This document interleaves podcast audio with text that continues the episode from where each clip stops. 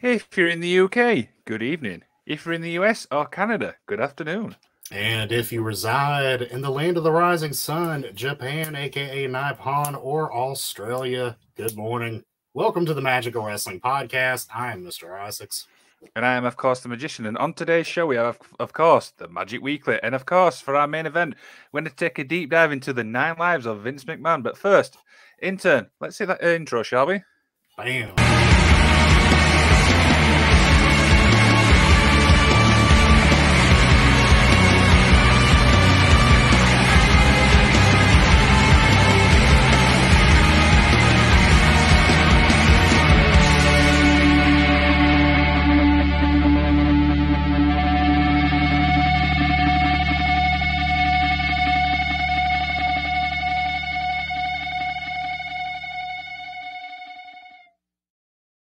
And of course, of course, Saturday night again. Uh, Mr. Isaacs, how's your week been? It is good, my man. I am glad to be here, uh, ready for the Magic of Wrestling podcast. And I just have to say, whatever new intern queued up that intro did an amazing job doing it. oh yeah, definitely, definitely. We've obviously got a new intern on the show, so hopefully we get the uh, the videos played down to a ve- very, very good T. So we shall definitely see on that one. That guy or gal deserves a raise. Really Oh, does. yeah, I'm gonna talk to Canada Dry about that. yeah, you uh, watch much wrestling then, or uh, I watched Raw and I watched Dynamite. I'm gonna be honest with you. I fell asleep early last night. I did not watch SmackDown. I did not watch Rampage. So I'm gonna have to catch up a bit on those. yeah, I, I- I think this is one of them weeks where I've managed to watch some wrestling, but not as much as I'd like to. I watched Raw, I watched AEW this morning. I've not seen SmackDown yet, and I've not seen Rampage, but yeah, you're gonna get them weeks where you're just gonna be tired. Would you agree? Yeah, th- this is kind of one of those weeks where I was just so fatigued that like I was just like, I, I- guys, I, I can't do 15 hours of wrestling this week. like, I just don't have it in me. I don't have it in me this week. No, I think that's the thing. Uh, when you think about it through the week, there's just so much wrestling. Do you know what I mean? To actually watch.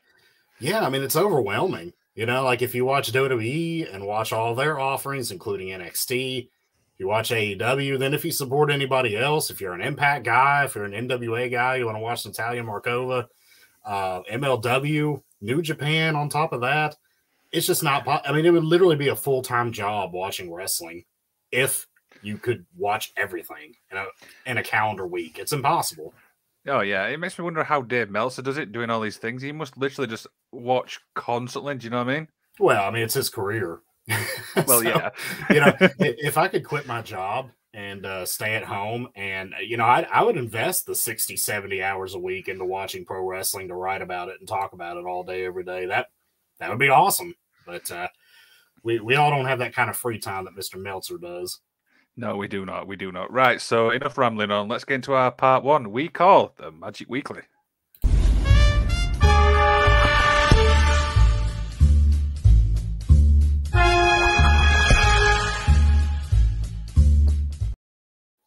Nope. I do it every single week. Uh. So yeah, of course, this is the Magic Weekly where we take a deep dive into the what's been going on in the rest of this week. So I will hand you over to the effing expert. All right. So this week on the Magic Weekly, I have a few kind of controversial things that we're going to talk about. I'm kind of curious to see what you have to say about it, what the community has to say about it. Number one on my list being the Seth Rollins comments on CM Punk. Now, had you seen this, Liam? Did you see any of these I- comments? I did. I've only seen it briefly though. So Yeah, so th- there's a couple different things here. Um, he had a statement. I think he was talking to Nick Hausman of uh, Wrestling Inc. I think is where he works, mhm. uh, and he was asking him something about would you want CM Punk to join WWE, and uh, Rollins responded with quote, "I don't like Phil. He's a jerk." Oh, did we just figure that out? We figured it out over there. Presumably, it means in AEW. We knew it over here. I don't want him back. Go do something else. now, Seth was on. Um, he was on a show this week uh, with Fox Sports Radio, and he kind of clarified a little bit. And I'll just read this little uh, little blurb here. hmm Look, the bottom line is it's the same thing as with Logan Paul. Punk and Logan Paul are two different personalities, but they're both as selfish as it comes, Rollins said. If you're not going to help, then I don't want you to be part of our industry. I don't want you to be part of our company. And that's all there is to it. well, so I mean, it, it's kind of interesting here because I mean, you know, what he's got going with Logan Paul obviously is going to be a kayfabe thing, but he kind of mixes in the comments towards Punk, which seemingly were a shoot. So, what do you think about this, Liam? Yeah, so I obviously I saw the comments where he actually clarified, but I do believe at the end of that actual interview, he did I said that he's got a lot of respect for Punk. So I kind of think this is kayfabe as well. Do you know what I mean? I'm I, originally I thought this is like genuinely, do you know, a bit of beef, but then to just to read that last little comment where he said that I can't remember exactly what he said, but it was along the lines of, oh, "I'm grateful for his career," because obviously, uh, Ring of Honor is obviously rings the bell there. What do well, you think? I, have got it here, so let me let me read the uh, the last part you're talking about here. Mm-hmm. I'll end it on a positive note with him. That guy has given my career so much that it pains me to have to say bad things about him because he helped me out. He really did. He's been a good guy to me for a lot of my career, but for whatever reason, the past maybe six or seven years, he's in a different headspace and we're not on the same page. To see what he's done and taken and taken and taken, and it's always been about him. I'm just not a fan. I'm not a fan. There's a place for him, man. He's got a lot to give. I just wish his head was in the right spot. That that was his ending comment about Punk. yeah, I think the thing is with Punk, uh, we spoke about this obviously on quite a few shows. I feel like he is a genuine nice guy, but I just think he's very outspoken. Do you know what I mean? He says what he feels. We know it's going to like upset a lot of people, but I feel like there's not many people in the wrestling world who does that. Would you agree? Yeah, I mean he's a polarizing guy. I mean he really is. He's kind of uh he's kind of got the old school mentality of uh, you know, I'm the grizzled vet. Everybody needs to shut up and listen to me. I think as opposed when it comes to the Shield guys, I think they all kind of have a problem with him mm-hmm. because he went on the the famous Colt Cabana podcast and basically took credit for them yeah. Like if you remember that, he basically went on there and said, Well, the shield was my idea. I created them. I'm the reason why they got brought up to TV. I wanted them to be this, but then they ended up being this. And I think they all kind of took offense to that. Like, like who the hell is this guy taking credit for what I'm doing? I was put on TV. I was given a gimmick. I got over. It wasn't because of this guy. You know, yeah, no, I, I, yeah, I fully, I fully agree. Then, I mean, I think Haney makes a valid point. Yeah, would you agree with this? Punk is Punk a nice is a guy. Nice guy, if you agree with him. Yes, Punk is one of those guys that I think you're either going to love him or hate him, depending on what he thinks about you. You know, if he thinks if he likes you, then he's probably going to have a good relationship with you. Um, if he for some reason thinks you're not up to up to snuff or you, whatever, I, I, think he's going to uh, lash out at you, uh, comment poorly about you, criticize you, what have you. I think he's just somebody that has a very tight circle of who he likes mm-hmm. and a much, much larger pool of people he doesn't like. Yeah, I think also the media doesn't help because I mean, how many stars have we seen in AEW where people's come out saying that Punk is a genuine nice guy backstage? Do you think this is kind of like the media out blowing it in a way? Again, I think it's just that mileage varies with Punk.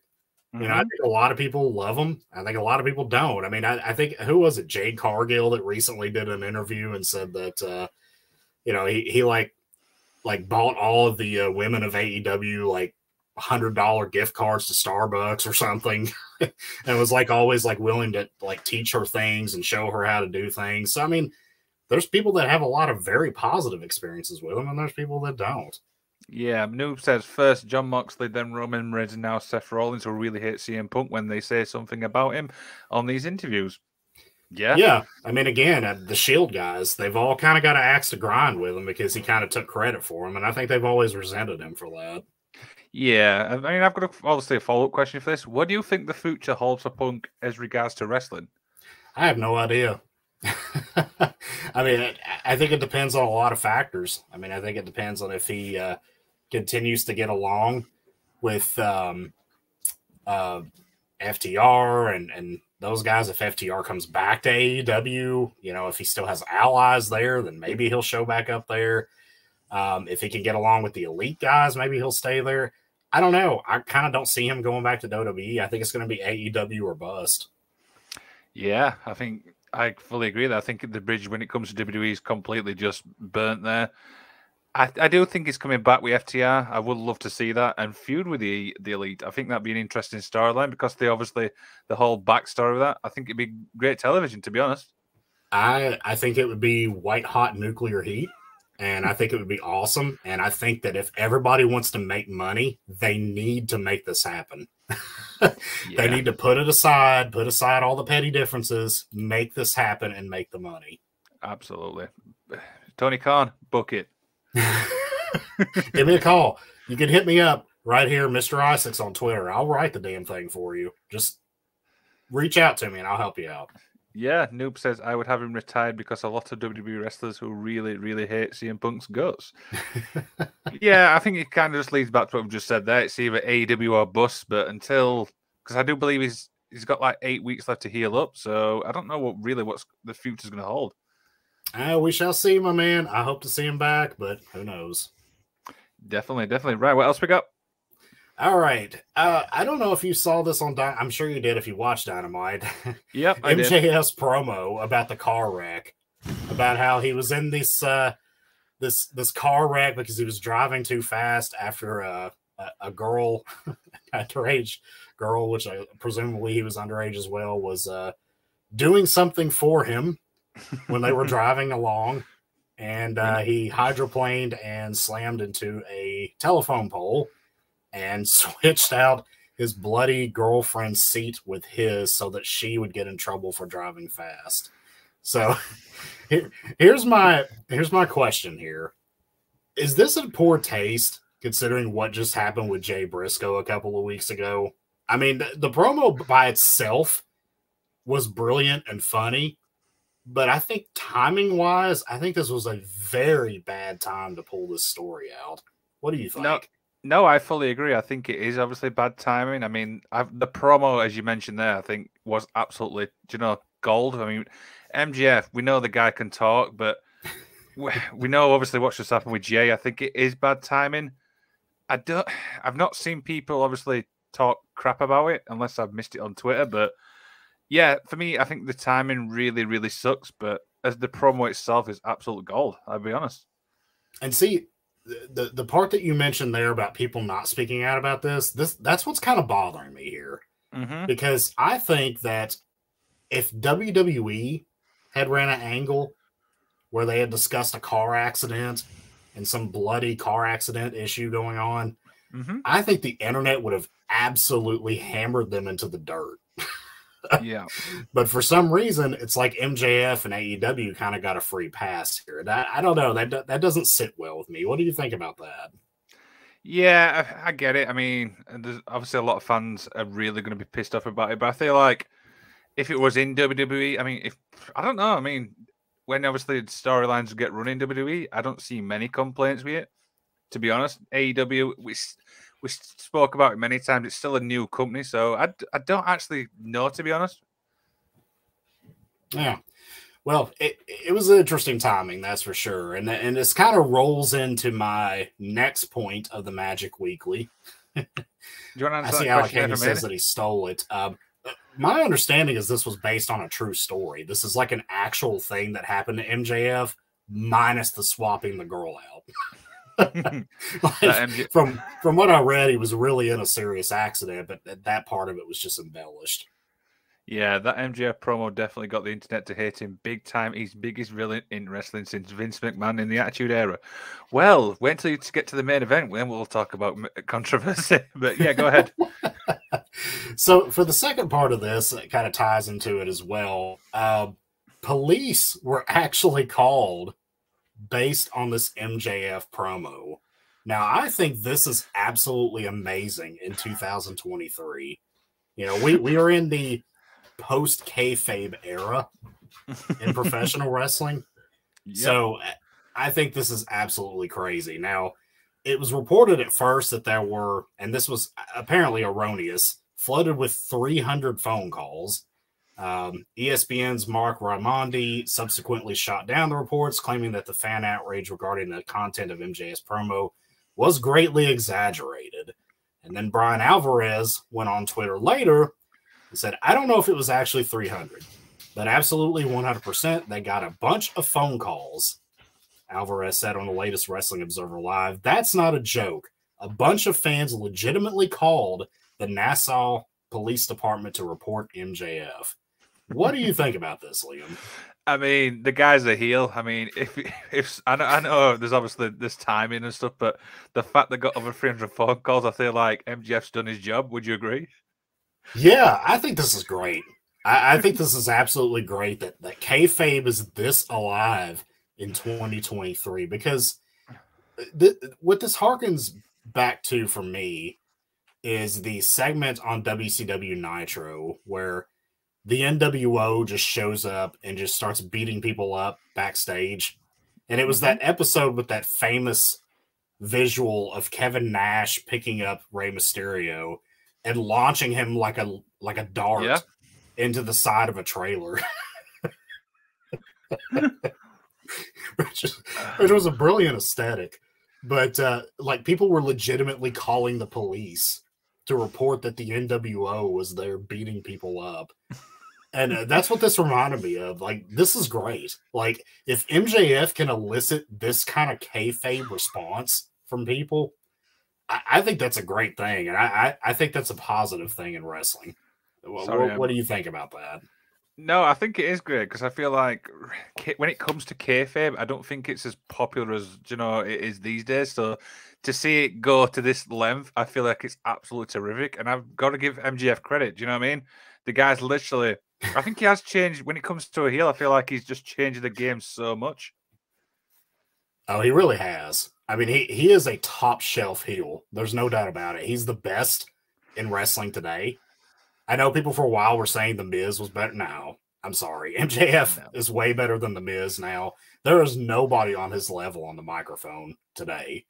Um, I agree yeah. totally. I re- absolutely fully agree there. And you know what? I l- cannot wait. Is it a boundary gone too far? I mean, when it comes to MJF, who knows? Yeah. All right. Well, moving on here, we got one last part here, and I, I'm not a huge NXT guy nowadays, Mhm. but uh, we wanted to talk about Toxic Attraction Mhm. breaking up. And uh, what are your thoughts on this, Liam? to me, I feel like it's a missed opportunity, and this actual incident we're talking about really actually pissed me off because I'm thinking, what's the one division in WWE which needs a lot, a lot of work? For me, it's the women's tag team Women's division. tag.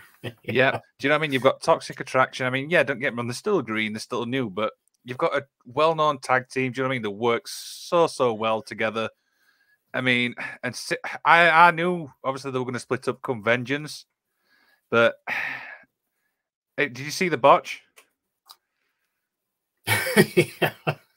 Yeah, I, I, saw the botch where I, I, I guess her head slammed against the uh, the door frame instead of like going through the door. So Yep. like busted her head open. Like ah, We do have actually have an image of the aftermath if you want to find that. oh yes. Let me, let me see here. Well, if I can find it, I would put it up here. Oh, here we go. There you go. Oh mean- my goodness. That bruise just really says it all, doesn't it? Would you agree? yes. Yeah, she didn't take that spot very well. Um, yeah, that that was uh it almost kind of aesthetically kind of looked like the uh, the barbershop window thing with uh Marty Jannetty and Shawn Michaels. yeah. I mean, what's That's your a- thoughts, obviously, in all this? The basically toxic breaking up. I know you don't follow the NXT much, but what, what's your thoughts? You know, I thought they were a very solid team. Uh, I thought they were a great heel team. I thought they worked really well together. I just think that whenever Mandy Rose got let go, it was Mhm. kind of the writing on the wall at that point because I mean she was the figurehead of Toxic Attraction, and when you take her out of the equation, they're just a tag team. You know, I mean they're very talented, they work well together, but they kind of needed Mandy there to kind of like be their leader and tie the whole gimmick together. Um, I mean, there's been a lot of like, you know, let- let's talk about your crush Angelina Love for a second, right? okay. so- okay. the the beautiful people like we we've seen this kind of team um, quite a bit over the years, and uh, it works. And Toxic Attraction was really good. They they kind of had that beautiful people esque type mean girl gimmick going Yep. on. Um, I thought they were great at what they did. I'm, I'm disappointed to see that they were broken up. I don't think either one of them as singles wrestlers are going to make anywhere near as much of a mark as they would if they had stayed a tag team. Interesting. Do you think any of them will get called up to the main roster, or do you think they'll just basically stay in NXT? I I don't think they're going to get called up anytime soon. I really don't. I mean, I, I don't think there's a lot of NXT talent that should be called up at this point. I think Breakker should be should be brought up eventually. Uh, and to Aaron's point there, I'm not comparing them to the Rockers. I'm saying aesthetically it looked kind of similar Yeah. with the barbershop window. But no, obviously they are nowhere near the level of the Rockers. Yeah, yeah. I mean, when I actually there's actually a video somewhere online. I'll have to find it where it's like a side by side, and the comparisons are so so similar. You can just tell that Shawn Michaels has actually put that segment together. yeah. yeah, I mean, you know, that's he's been there, he's done that, he's done the tag team breakup deal. If anybody knows the psychology behind it, it would be Shawn Michaels. Uh, definitely, definitely. But obviously, on all serious notes, I do wish them well. Do you know what I mean? I hope they do get a big push because I feel like they are two really good wrestlers. Yeah. I mean, I, I think they're both individually very talented. Um, you know, I wish them well. I just I've seen this happen before, man. I kind of think it's the kiss of death. I kind of do, but uh hopefully I'm wrong about that. Yeah, yeah, we shall definitely see. Right, so before we get into our main event, I'm going to have to speak about obviously wrestling with the paranormal yesterday. Have you not seen my shoot interview on Haney? I have not, but I understand that we have a clip of it that we can play if you would We- like to do so. Of course. So we've got a two minute clip. So for people who didn't tune into Wrestling with the Paranormal, I went on a little rampage with uh, Mr. Haney here. So here it is. clip. Listen up, folks. New York's own Mike the Microphone has the scoop on next week's podcast on how Liam the Magician tries to fool the masses with so-called magic tricks. Ha! Mike's got scoop for you. His magic is about as real as a unicorn in Central Park. The Big Apple's about to wake up and smell the coffee. Mike's about to expose the fraud and there's nothing you can do to stop him. So find out on next week's podcast why Liam the Magician is faker than Debbie McGee's tits. I'll see you then. Are, so I have a question for you, uh, Liam. Is your magic faker than Debbie M- McGee's tits? Really? Are we really going down this road? Do you have anything to say? Uh, maybe to, to Alex Haney or to, to, to, to New York Mike? Well, for starters, New York Mike can kiss my ass. That's for one. I'm really going right there because I'm really pissed off right now. Haney, right, you want to make fun of me? You want to take the piss out of me? Right, yeah? Let's just get one thing straight, yeah? I've said this once and I'm going to say it again live on the air. I'm not going to be on a keyboard like you always do. Yeah? I've done more for effing wrestling in the months I've been here than you have ever. What you think you do? Because little t-shirt designs makes you really, really good. Eh? Make, I think that's a little snippet there. What do you reckon? Uh, you know, when I first started hearing this, uh, the, these New York Mike promos, I'm like, how in the hell is a Scottish guy sounding just like Taz? What can I like, say? what, what was that? Like, that is just crazy. I mean, he sounds deadpan Taz. Like, it's it's amazing. Like, I've never heard that before. I've never heard a European do a New York accent like that. Yeah, he's really good at voiceovers, but of course the full clip is live on our YouTube channel if you want to check it out. It's really, really I, remarkable. I love to see you get feisty, Liam. I love to see that. I love to see you stick up for yourself and say, you know what? I'm not going to take it anymore. And I'm going to speak up and say my piece right now. I like it. I love it. Right, then should we get into our main event? Let's do this. yes. Let's get into the main event.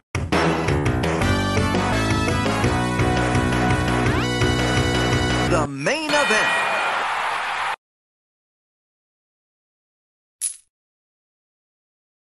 Put that quarter in, man. Let's get There this thing go. There going. go. And just to clarify on Haney's comment, I'm not even going to answer that, Haney. I'm going to wait till AFW backstage to talk uh, can't face to face. Screw you, Jeez. Haney. Right, right then. So for our main event, we're obviously covering the nine lives of Vince McMahon. Now, this is a documentary I've been wanting to cover since I think it was October. Didn't it come out last year? Uh, yeah, it was a few months back. Yeah, So uh, nice to stopping by, Stephen. Appreciate that. What's up, my man? My flesh and blood. Which is will be on the show next week, I believe. Yes, Stephen is going to be a guest on the Mr. Isaac solo show next week, um, which I'm going to hammer out some details and figure out what we're going to do, but uh, it's going to be a lot of fun. Yeah, yeah. So obviously, what we're going to do is for our main event, we're going to take a deep dive into some of the talking points from uh, the documentary. So I know you've obviously seen it not long since, but to summarize, what did you reckon before we get into it? You know, I thought this was okay. I thought it was a little bit lazy of Vice, to be honest with you, because it kind of seemed to me like this was kind of like a clip show of like previous episodes of Dark Side of the Ring. it's like they were constantly like taking clips from Dark Side of the Ring and like, okay, let's insert this clip from this episode. We'll tell you up in the right hand corner what episode it is. And then we'll just kind of have Bryan Alvarez and Vince Russo, bro, Bro. Come in and just make a couple of comments about said clip and then move on to another clip. Yeah, yeah. I think that I think you've summarized that pretty pretty well. But yeah, so we'll start. Obviously, the first thing we obviously saw in the actual documentary was Vince refused to be in this documentary. Can we actually see why based on what we watched? Oh, absolutely. Yeah, I mean, uh, Vince McMahon is the kind of guy that he wants to control his own narrative. No pun intended. EC3. Uh, he needs to control his own narrative. He needs to own his own narrative. He needs to produce his own narrative. And if anybody else is going to do it, he's not going to be part of it. Like if he ever does be part of one, it's going to be like an official WWE documentary on Peacock. Yeah, yeah. I I feel I think that's well said. So, so the first thing we're going to talk about from the thing is fulfilling a dream. Now, obviously, when it started, it showed you like his relationship with Vince Senior. I'll make sure I get that right. Um, what's your thoughts, obviously, on this first little segment, obviously with Vince and his uh, father? Well, I, I think it's pretty obvious where Vince gets a lot of his neurotic behavior uh, when you hear about his upbringing. I mean, it, he obviously was allegedly abused as a young man, um, and uh, you know that that, that kind of stuff sticks with you, man. And I know that he said in previous interviews as well that he has ADHD, and, and Yeah. that can kind of cause people's brains to go into hyperdrive and uh, be a little neurotic as well from time to time. So it, it's interesting to kind of see some of the things that Vince went through as a child, not meeting his father until I think he was 12, uh, Yep. getting sent to a military academy and like, you know, it- it- claiming that he was the only kid there that got court martialed, which I can believe. You know, that sounds like a legitimate Vince McMahon thing. It just kind of gets you into the psyche a little bit of this complicated individual and why he ended up doing some of the things that he did later in life, uh, both good and bad. Yeah, yeah. I mean, obviously, what, what did you think when, obviously, I mean, this was surprising thing was when he tried to get his like father's love, you know, trying to get in con- control of the obviously wrestling. What, what, what did you think when it come to that? Yeah, I mean, it, he obviously wanted to have total control over everything. I thought it was interesting how they said that he had a, a discussion with his dad where his dad was like not wanting him to go after other other territories, and he's like, "Look, I bought this from you. It's mine now, and you work Mhm. for me. So, do you want to be a part of what I'm doing, or do you want to step aside and, and I'm going to do what I'm going to do anyways?" I just thought that was a very classic Vince move based on everything we know that you know even his own father who he bought the company from he's kind of bullying him around and saying now you, you you're going to get behind me pal or Yeah. you know we're going to do things my way or you're going to hit the bricks And then, uh, if I remember rightly, didn't his dad say "screw it" or "f him" something along them lines? He just basically, okay, just just just go ahead. I think was it I something think along he was- lines? i mean of course i, I don't know anything about vince senior much but uh, you know he was probably kind of in shock that his son was just kind of taking that hard line stance with him and was just like well, well what am i going to do am i just going to lose my job and go home and spend the rest of my day staring at the wall, or am I still going to be a part of this thing? And uh, yeah, yeah, yeah. So obviously, Vi- when, when Vince obviously con- basically took control, obviously WWF at the time, he obviously recruited Hulk Hogan in 1984 to become the larger than life superstar and top title holder. Now, looking back now, obviously we know Hulk pretty much had the it was like an all round type wrestler, had the physique, had the charisma. What do you think? Uh, you know, Hogan was the he became the prototype for the Vince McMahon style of wrestling. You know, Mhm. both aesthetically and in the ring. I mean, he he's the prototypical WWF slash E guy, big guy, um, a lot of charisma, uh, a lot of kind of slow brawling, not a lot of technical style wrestling, kind of more over the top uh, promos. You know that that's what Hogan brought to the WWF at the time, and that, that's what Vince McMahon based his formula on for building stars for years to come. Until which you know we'll get to it down the road in the '90s when he started having to go with smaller guys, but this was the Vince McMahon formula. Yeah, I mean, when you actually think about it, all the wrestlers at the time were obviously job physique were really up there. But as you mentioned, there we'll get into obviously, uh, obviously the changes. So, yeah, that's it for that part. So, the second one is now the the controversial or the controversy begins. Now, I'm going to mention a name here, which I thought was John Stossel. Now, John Stossel was a guy who uh, didn't believe in the quote unquote kayfabe. So he kind of went, I won't say rogue, but kind of went, wanted to prove people that wrestling was basically fake. So there's quite a lot to unpack here. But do you want to unpack a little bit of it? Yeah, so John Stossel is one of those. Uh, he he was always one of those uh, investigative journalists that was like investigating like fraud and that kind of stuff. He's still around today. Um, I think he hosts a show on Fox News here in the U.S. Um, Mhm. But uh, yeah, you know, it, this was way, way, way before you know he became a super rich journalist. He was just kind of doing investigative reporting, and uh, you know he uh, was doing an expose about professional wrestling because a lot of people back in the '80s uh, still believed in kayfabe. They thought it was real, particularly in the South. There's a lot of people in this part of the country that thought wrestling was legitimate. Um, and when he went to a a WWF event and was backstage, and uh, Vince apparently told Dr. David Schultz to go out and talk to him, um, and asked him to stay in, in character in kayfabe, which you know when Stossel's like, "Yeah, I think this is fake," you know, being real kind of arrogant, and Dr. D just slaps the shit out of him and is like, "Is that fake?" And then he gets up and he slaps him again. Is that fake? That feel fake to you? And uh, Stossel just kind of slinks off um, with ringing in his ear. I, would say he probably had trouble hearing for a few days after that, as hard as he was slapped. But uh, yeah, that, that kind of turned into a big thing here. yeah. Is this where the term like the slap what was heard around the world came from? If I remember Yes. rightly. Yes, the right, slap heard around the world is what they called this, and it's it's been discussed many times over the years. Uh, I think they had a whole Dark Side of the Ring episode about the slap heard around the world, if I'm not mistaken. Yeah, I mean, and if I remember rightly, obviously uh, John actually tried suing obviously WWE for quote unquote damages and stuff like that. I mean, what can you say on that one?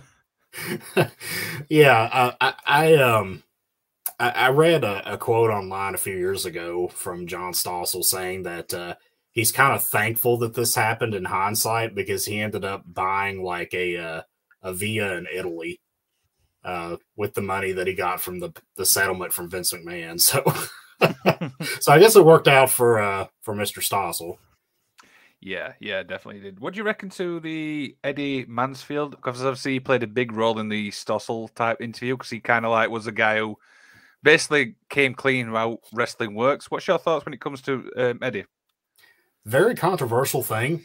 And, and I've heard a lot of people criticize him over the years for this. I- I'm pretty sure I've heard Cornette dig into him pretty hard over the years for for his participation in this. I mean, that was just something that you just didn't do back in those days. You didn't step over that line. You didn't give up kayfabe like that, uh, which is funny because wrestlers today have absolutely no sense of kayfabe at all. Period. But back then, it was like if you let somebody in on the backstage business, it, it just was it was a terrible thing. Like you just couldn't do that, and um, everybody turned against you and hated you and thought you were running the business. So I think he was one of those guys that just kind of got blackballed after this, and uh, you know it was just a different time in wrestling. Yeah, yeah, and obviously that was obviously one of the controversies, but the one which followed on was obviously the Jimmy Snuka and Nancy obviously controversy. Now, yeah, I I don't really know how to obviously start with this, so go ahead. Yeah, so uh, Jimmy Snuka dated a, a young lady named Nancy Nancy Argentino, and um, there there was an instance where she fell supposedly uh, to her death, and um, it, it was apparently not really considered to be an accident. I'm being careful about my words here because this is Mhm. all allegedly. Mhm. It was not considered to be an accident. Like it, it was insinuated that Jimmy Snuka forcefully caused her to fall and for her life to end. Um, and, and we see here where it's discussed that uh, Jimmy Snuka was being questioned by police. Vince McMahon comes in with a briefcase, uh, leaves without said briefcase, and all of a sudden Jimmy Snuka's cleared. Yeah, to, to obviously elaborate on that, I think there was also it wasn't as documented either. There wasn't really much documentation because obviously police have to document, you know, everything. But this incident you're talking about, there wasn't much documentation. So I feel like this is like I was I'm thinking it's really Vince bought it, bought it out. Yeah. Yeah, I mean, it, it's very clear that uh, Vince offered them something to uh, make this all go away. and it did. It went away for a couple of decades. And then uh, somehow the case got reopened and he actually was brought to trial for murder. Um, Yeah. Go ahead. Sorry, go ahead, carry on. Yeah, so I mean, the charges eventually did catch up to him. It was so late in his life that you know there wasn't really much you could do at that point to uh, serve justice. But uh, yeah, I mean, th- this is one of those things that uh, was kind of like an old school backroom dealing that uh, you couldn't get away with today. You know, there's just too many people are in the know, and we're kind of uh, more of a surveillance culture, and everybody has a cell phone and access to the outside world. But back in those days, there was a lot more backroom dealings where you could do things like that. You could do shady things like take a, a briefcase full of money in there and make a problem go away. So this is just one of those things that you hear a lot about. And apparently, every wrestler says Snuka left WWE shortly after. Wasn't it 30 years after that he actually got basically charged with it as well? I believe. Yeah, I mean, he, he got charged with it when he was an elderly man. Um, and I think he died shortly after he was put on trial.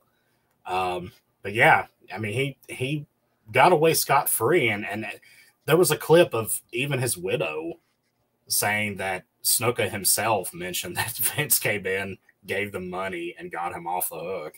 So, hey, it's just, Yeah. uh, A controversial one. I think not a good look, that's for sure. Not at all. Not at all. Right. So we'll move on towards our next discussion, which is it's called pattern of behavior. Now, after obviously the Snuka trial, obviously he had to shift his focus back to WWF.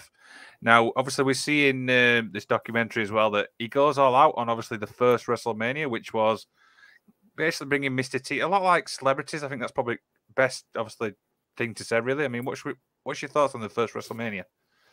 Yeah, I mean, it's Vince kind of setting the tone of his formula for WrestleMania, which has always been the intertwining of celebrities and mainstream popular culture with uh, sports entertainment. I mean, that's what he's done this with WrestleMania literally every year since its inception. Mm-hmm. And uh, this was kind of the jump off point for that. And I thought it was kind of interesting how they said that uh, WrestleMania was kind of not really on anybody's radar until Hulk Hogan and Mr. T made a last second appearance filling in as host on Saturday Night Live. And uh, you, you see this little skit where Hogan and Mr. T come out and uh, it, it looks like Mr. T's making out with like some dude on the front row, but I guess he's supposed to be choking him. And Hogan's like, it's gonna be a T, don't do that. It's gonna be another lawsuit, brother. And it's just a very cheesy, goofy looking scene. But apparently, that scene kind of revitalized interest in WrestleMania, and they had a pretty significant boom in uh, viewership the next day. Yeah, yeah. The one thing I'll always remember on that is where I can't remember who said it well, but it, literally this was like the do or die thing. It was either going to be a success or it'll be basically out of business. So I mean, from a fan's per- perspective, you've got to give him credit. Do you know I mean for at least banking on himself, really? Yeah, I mean, uh, you know, for for all the things that we'll criticize Vince McMahon for um, during this episode, because obviously he's got a long list of bad things. That's what this entire show is basically about. Um, he did a lot of good too, man. I mean, the guy was a genius at, at piecing all this together and creating this conglomerate in the entertainment business uh, by taking old school principles of professional wrestling, mixing it with uh, infusing it with popular culture based entertainment, and it, it it's turned into the uh, kind of monolithic pro wrestling entity that it is today. Where most people, when they think about professional wrestling, they think about WWE, and it's because of Vince McMahon and his philosophy. So uh, it's kind of a, a catch 22 kind of a, a double-edged sword here when it comes to vince mcmahon and his involvement yeah, sorry. I'm, so I'm just reading the Alex Haney comment. It says, That's why I struggle with the truth on this. Vice territories sort to contradict that by saying the other territories knew and even tried to stop it. Um, anything to add on that? Yeah, I mean, th- there's always conflicting information here. and I mean, sometimes you hear more of a pro Vince view, sometimes you hear more of a pro territories view, and it just kind of depends on who you talk to, honestly. Yeah, yeah. Now, after WrestleMania, unfortunately, controversy will come back involving a female referee known as Rita Chatterton. I don't know if I said that name right or correctly. Yeah. Mm-hmm. Yeah. Now, I've got to be honest, this when I obviously heard her story on this, I was really, really sad because it was like the gist of the story was that in order to get booked, she would have to do things. I'm going to say that in quotes, things. And I just thought, I re- it kind of in my stomach churn. I mean, what were your thoughts with this segment? Yeah, I mean this this was pretty scummy. yeah, I mean, you know, obviously, eh, it, it, it's sad to say this, but you have to throw in the caveat with any kind of like assault like this. It, it's kind of like a he said she said kind of thing. Mm-hmm. Um, but I. I really hope this didn't happen. Um, but considering McMahon paid her off, about a year or so. It wasn't even a year or so ago. I think it was just a couple months back that mm-hmm. this issue came back up again. It's not a good look for him, man. It really isn't. But I mean, this story's been around for a long time. I mean, you saw her on, I don't remember what talk show it was, but she was giving basically graphic details of her account about what happened here. Yeah. And uh, the fact that this was just kind of swept under the rug, kind of, kind of emblematic of the times, really you know, like sexual abuse and harassment and etc. assault was just not taken as seriously back in those days as it is, say, now in 2023, and it's very, very sad. So I'm I'm glad to see that she at least later in her life has gotten a, a pretty substantial amount of compensation yeah, um, and, for her mental anguish, but it's very disappointing that this happened. Yeah, and part of the interruption there, but obviously her story has now been obviously told. You know what I mean? Instead of keep it to herself, I feel like that's a big, you know, plus as well. Yeah, absolutely, absolutely. So, right. So the next obviously talking point is enough. Obviously, is of course the steroid. Tri- try that again. The steroid trial. This was kind of surprising when I saw this because it's like, obviously we, we saw wrestlers like proper bumped. I'm like, yeah, these are clearly on steroids. It's clearly obvious when you watch it, but what can you obviously say when it comes to the steroid trial, really? Now, Liam, uh, are you really going to sit there and tell me that the warlord didn't just hit the gym every day and looks no. good because he took protein powder? No. yeah, I mean, you saw some of these big monsters. They look like circus freaks walking around back in like the 80s and the early 90s. I mean, the warlord looked like he was about to explode. Uh, Hogan looked that way. I mean, obviously the Road Warriors, which they weren't in the WWE at the time, but these guys were just abnormally super huge and it's just not natural. I'm sorry. You, you can't just go to the gym, lift weights, and then take a little muscle milk and look like that. like you're you've got to be enhanced with something else. And I think it's pretty clear that that was pretty abundant in the uh, WWF locker room back in the day. Yeah, obviously the Doctor George Zahorian obviously played a big part of that. It was kind of like as they called it, their sweet. What do you want? Oh, you can have this, you can have this, but I'm not on steroids. How dare you say that? uh. Are you on the this- gas, Liam? Is this what's not, going no. on? I refuse to comment, and I am not. So, but anyway. now, of course, obviously, it went to obviously trial, and th- they believed they had a solid case. And of course, one person who played a big part in this was Hulk Hogan, who I do believe at the time went to WCW. Yeah. We, he kind of like said shat on it up, to be honest. And but apparently Vince was furious, so I was a little bit confused with this little segment here. Well, and Hogan being the walking contradiction that he is, you know, had had made some previous comments um, about steroids, said one thing, and then went into the courtroom and said something completely different, which basically discredited him as a uh, a witness for the prosecution. So, I mean, that that's typical Hulk Hogan for you. I mean, what you, what can you expect for the bass player of Metallica, right? Um, but yeah, he was in WCW at the time, and this is what kind of caused the famous rift between Hogan and Vince, where they basically didn't reconcile until uh, the WCW purchase, and uh, Hogan came over at that point. But uh, yeah, I mean, it, you, it, brings me to the quote from uh, from Jim Cornette, the the great Kentuckian, of "I wouldn't believe him if his tongue was notarized." Yeah, I've well, I, I, I like Jim Cornette. He's obviously in the documentary as well because he does speak a lot of sense. I mean, the guy's knowledge really speaks for itself. Would you agree? yeah. I like Haney's comment here. Hogan once wrestled 400 days in one year. Well, That sounds like something Hogan would say, yes. that is actually true.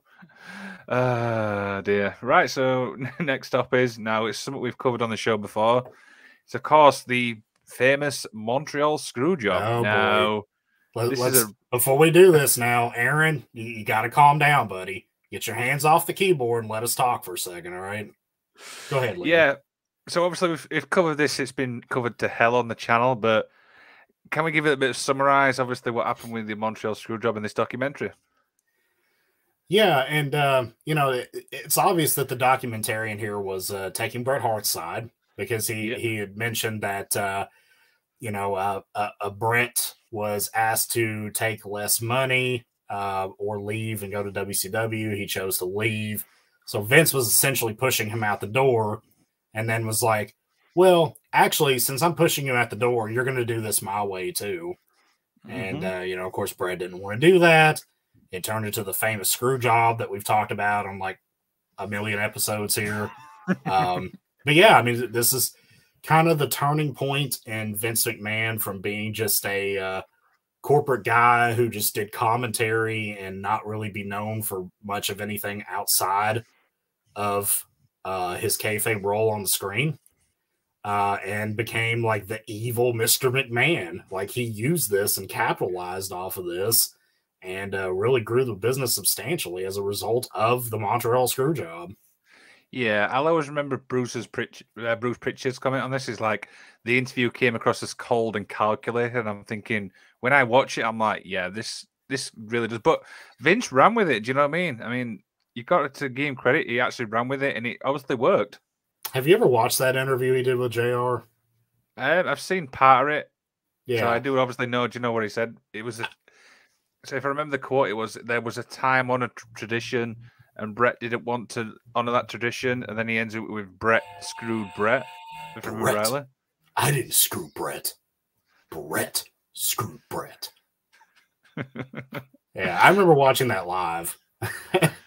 and I was just so fascinated because it was like you, you didn't see like shoot things brought up on television. And it was just, it was so fascinating to see.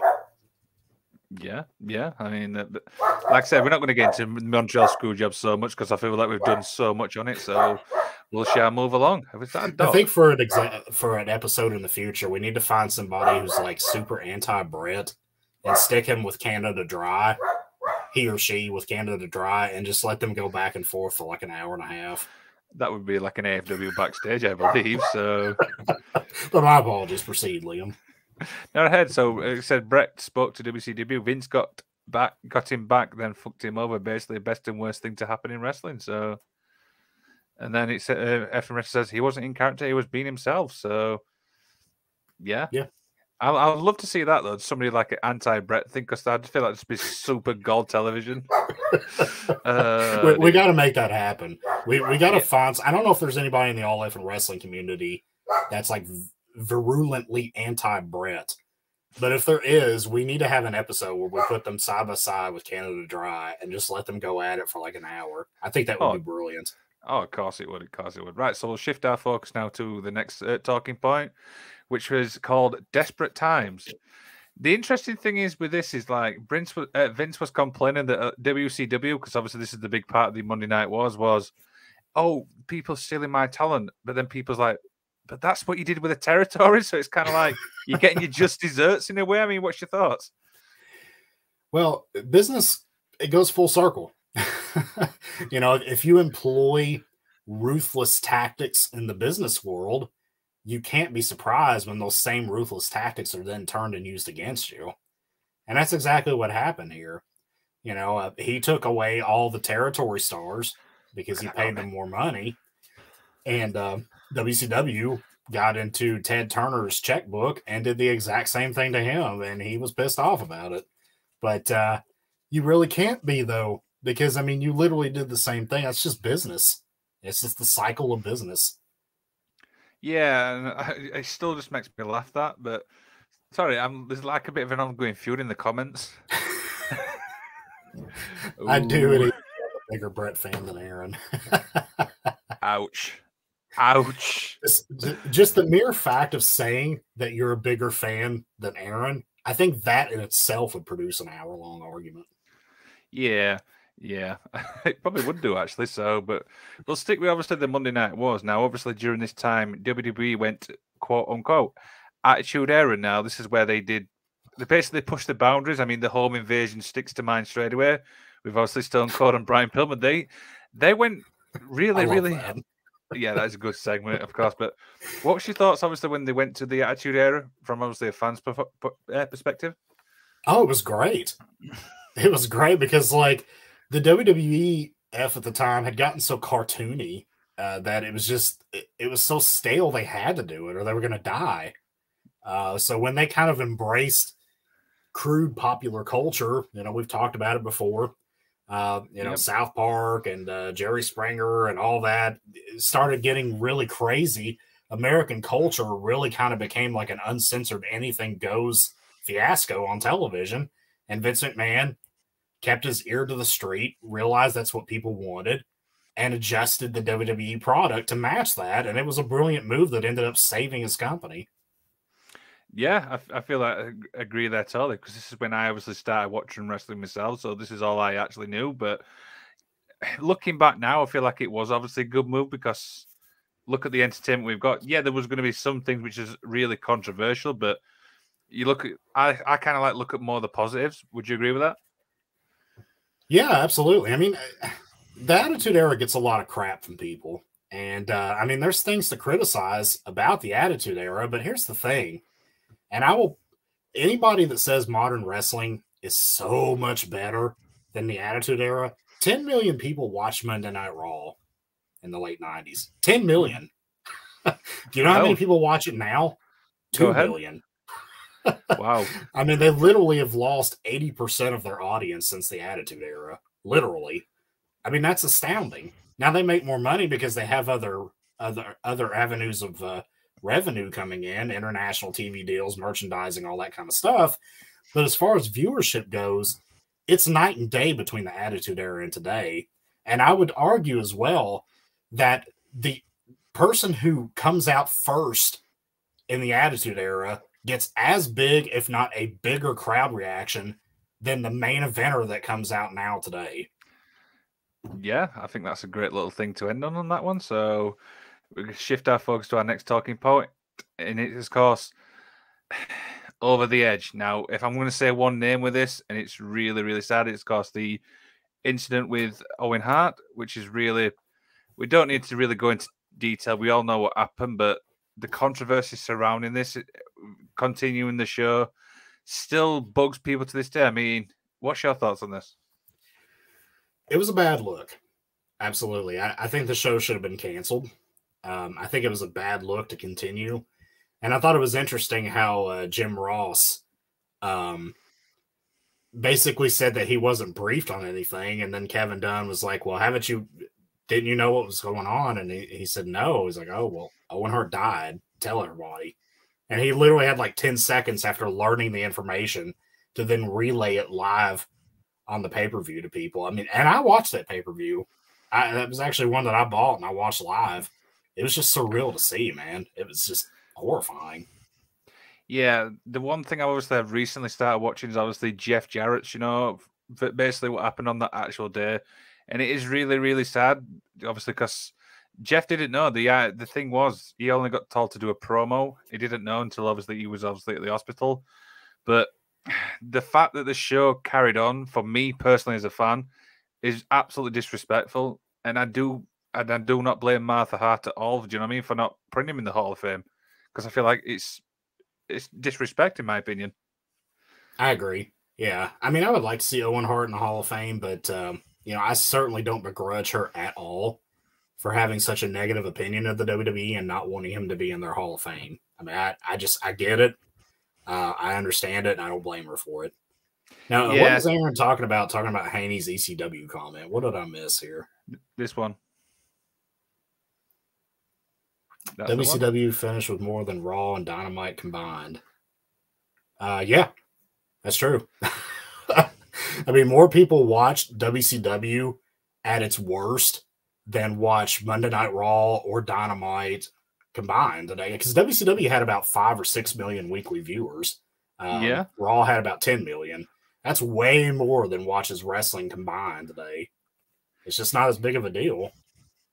Yeah, this is like I said, it's probably one of the most controversial things from my personal opinion. Do you know what I mean? So, what can you really say about the Owen Hart thing? I mean, it, it's really sad looking back now that we lost probably one of the best talents I actually saw growing up. Do you know what I mean? It's really, really yeah. sad. You know? I mean, Owen uh, Owen could have been world champion, absolutely. Uh, and I think that if he had lived uh, and if he had somewhat stayed in good graces, um, I think he would have been world champion because I mean he was a world championship caliber guy, and he was one of those uh, you know junior heavy. I think he was the first IWGP Junior Heavyweight Champion in New Japan. I mean he was just great at working that kind of style, and he would have fit in perfect in the transition of uh, the Attitude Era style of work to like the Ring of Honor kind of era. I mean if he had lived into that era I think he would have been a very big influence on a lot of those guys. And we might even see a much different in ring style today. It's a little more polished with the high flyers. Yeah, yeah. Like I said, it's probably one of the saddest things for me as a fan, but we miss you, Owen. Do you know what I mean? We always do. Probably one of the best talents I've ever seen in the ring. yeah, and no words on that one, to be quite honest. So, so we've got two more talking points left now.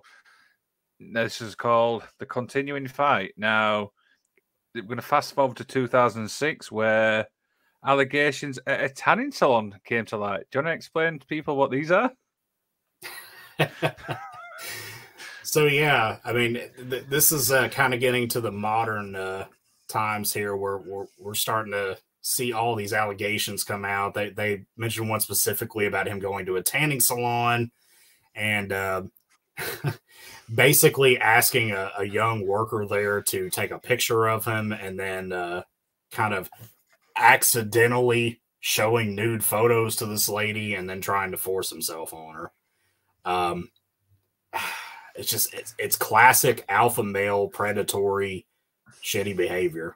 And I mean, what can you say? Um, yeah. And again, this is one of those things where only the two of them were there.